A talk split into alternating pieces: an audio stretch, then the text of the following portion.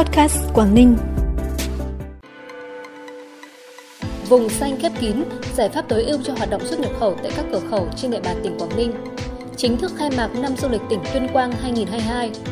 Bắc Giang nâng cao chất lượng xúc tiến xuất khẩu vải thiều vào thị trường Mỹ là những thông tin đáng chú ý sẽ có trong bản tin vùng Đông Bắc sáng nay ngày 3 tháng 4. Sau đây là nội dung chi tiết.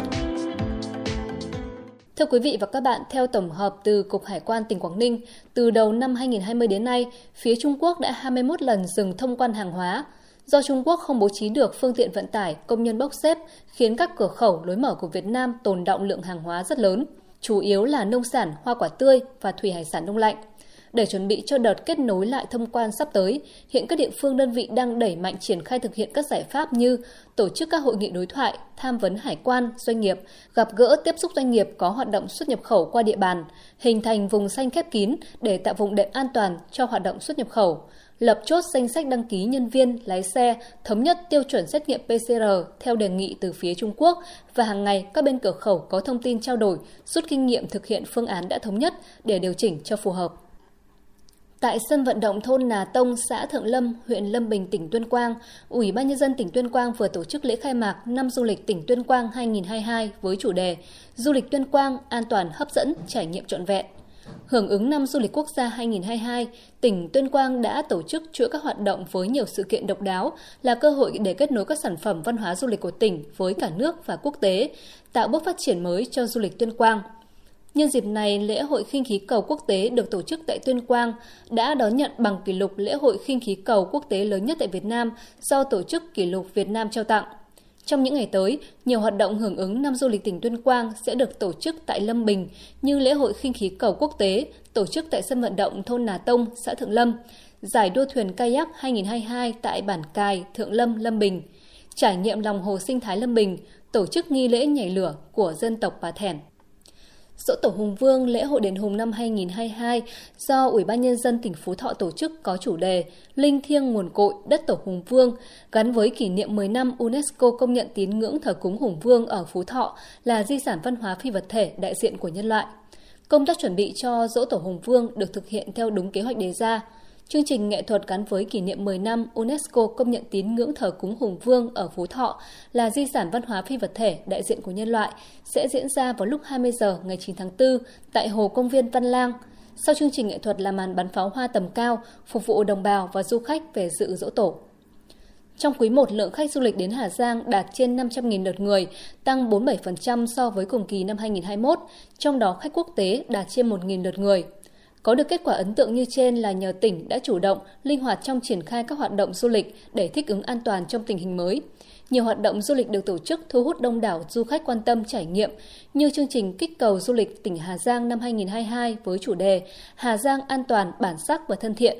Chương trình đón những vị khách đầu tiên đến tỉnh trong năm 2022. Chương trình hành quân theo bước chân Anh, gặp mặt các doanh nghiệp, cá nhân kinh doanh dịch vụ du lịch, hội thảo bản sắc văn hóa dân tộc Mông và vai trò của phụ nữ trong phát triển du lịch và kinh tế xã hội tại Hà Giang,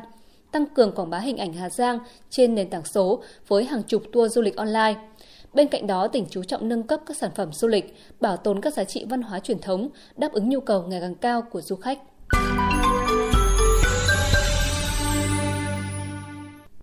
Hai năm vừa qua đánh dấu bước tiến vượt bậc trong thực hiện chương trình mỗi xã một sản phẩm ô cốp của tỉnh Bắc Cạn. Không chỉ đứng thứ hai cả nước về số lượng, mà lần đầu tiên một sản phẩm miến rong của tỉnh đã xuất khẩu sang thị trường châu Âu. Ủy ban nhân dân tỉnh Bắc Cạn đã lựa chọn hợp tác xã Tài Hoan, xã Côn Minh, huyện Nari làm đối tác xuất khẩu miến sang châu Âu. Tỉnh Bắc Cạn đã dành nhiều nguồn lực để hỗ trợ hợp tác xã Tài Hoan hoàn thiện nhà máy chế biến.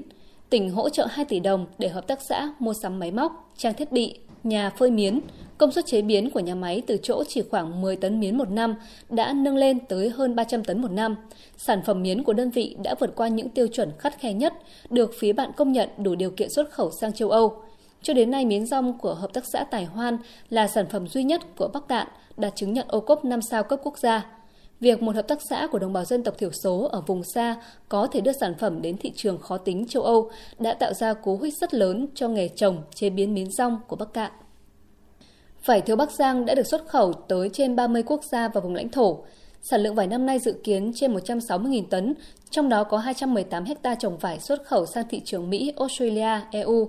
Riêng đối với thị trường Mỹ, Bắc Giang xác định là thị trường tiềm năng, có sức mua lớn và ngành nông nghiệp Bắc Giang vẫn luôn chú trọng tới việc đảm bảo chất lượng của trái vải để đáp ứng các yêu cầu khắc khe về kiểm dịch, an toàn thực phẩm nghiêm ngặt từ phía nước bạn. Hiện vải thiều Bắc Giang đã xuất khẩu được từ 40 đến 50% sản lượng, song vẫn chủ yếu là xuất tươi, sản phẩm chế biến còn hạn chế.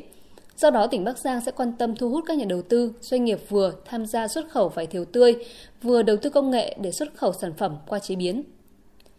Ban chỉ đạo phòng chống dịch COVID-19 thành phố Lạng Sơn đã có thông báo về việc cho phép hoạt động trở lại đối với các dịch vụ trên địa bàn. Theo đó, từ 0 giờ ngày 2 tháng 4, các dịch vụ kinh doanh có điều kiện được phép hoạt động trở lại và phải thực hiện nghiêm các biện pháp phòng chống dịch COVID-19 theo quy định. Các hoạt động như đám cưới, đám tang, giao lưu, gặp mặt, hoạt động của các cơ sở tôn giáo, tín ngưỡng, thờ tự, các tổ chức cá nhân hoạt động bình thường, tuy nhiên cân nhắc về số lượng người tham gia.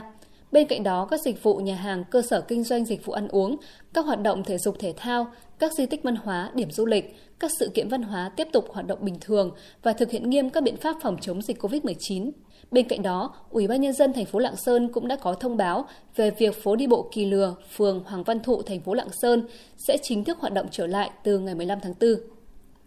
Sau thời gian chuẩn bị và triển khai tích cực, dự án trải nghiệm về nguồn ATK thủ đô gió ngàn tại Thái Nguyên đã hoàn thành và sẵn sàng khai trương chính thức đi vào hoạt động từ ngày 5 tháng 4 tới.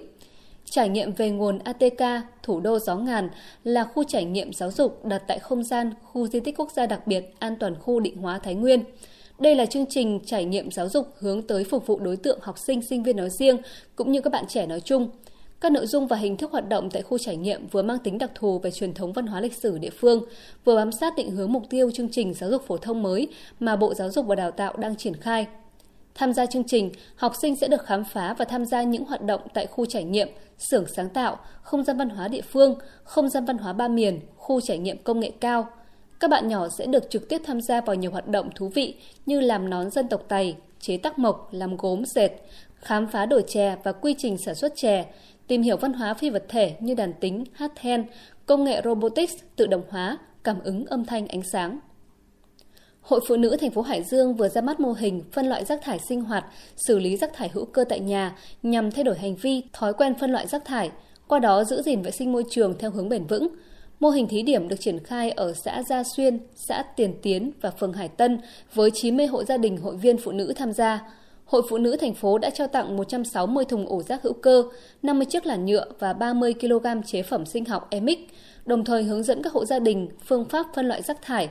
cách sử dụng thùng ổ rác hữu cơ, pha chế phẩm sinh học, Mô hình tổ phụ nữ phân loại rác thải sinh hoạt, xử lý rác thải hữu cơ tại nhà là mô hình bảo vệ môi trường, thông qua đó tuyên truyền, vận động nhân dân ở các khu dân cư nâng cao nhận thức, thay đổi hành vi, thói quen phân loại rác thải tại hộ gia đình và xử lý rác thải hữu cơ bằng chế phẩm vi sinh, tăng cường tái chế, tái sử dụng rác thải, giảm thiểu lượng rác thải phải xử lý bằng biện pháp trôn lấp, qua đó giữ gìn vệ sinh môi trường theo hướng bền vững. Còn bây giờ, như thường lệ sẽ là bản tin dự báo thời tiết.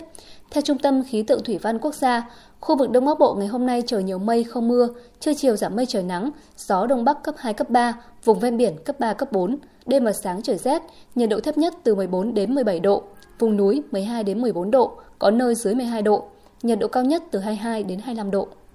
Cảm ơn quý vị và các bạn đã quan tâm và đồng hành cùng kênh Podcast Quảng Ninh. Xin chào và hẹn gặp lại.